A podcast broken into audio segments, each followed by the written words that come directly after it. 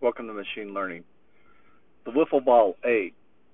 So, Wiffle Ball 8 is explains how the polywell is formed to confine the ions in the center of a magnetic field. I'm going to explain that now.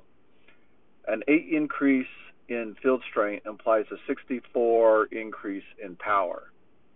So an eightfold increase in the field strength or the magnetic field strength implies a 64 fold increase in power. Um, if the coils, which are producing that magnetic field, are cooled by liquid nitrogen 2 or better yet, uh, liquid helium, you get better results. A polywell consists of the electromagnetic coils arranged in a polyhedral configuration and positively charged to the tens and lows hundreds of kilowatts called the MaGrid. Okay, so you have this thing called the MaGrid, and it's produced by electromagnetic coils. Electrons are introduced outside the MaGrid. So think of this as almost like an electron beam, and we're going to shoot that electron beam into the MaGrid. Okay, now why does this work? Within the MaGrid, the electric field contains most of the electrons.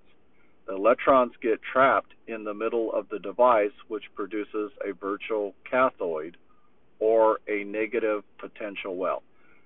So, um, still the principle works. Negative attracts positive.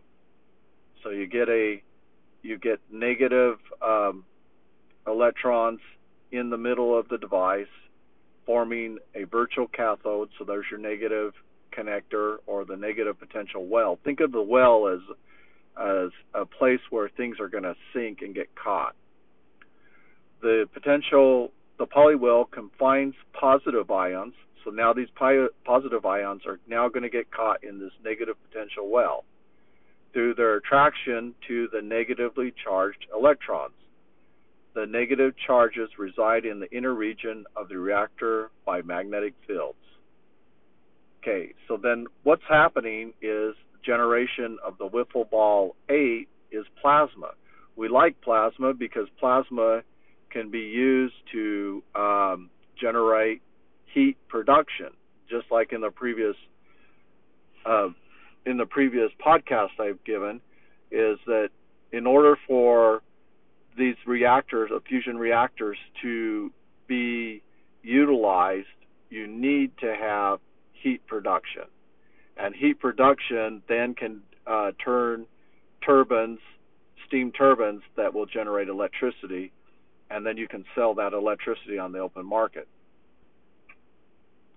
or take it to if you can't sell it because of monopolies on the market, then take it to countries where monopolies don't exist and uh, build small wiffle ball fusion reactors that power homes 20 30 million homes. The magnetic field vanishes at the center of symmetry and the magnetic flux that enters the volume through the coils Bussard claimed if superconductors were used for the coils, the only significant loss channel is through the electron losses proportion to the surface area.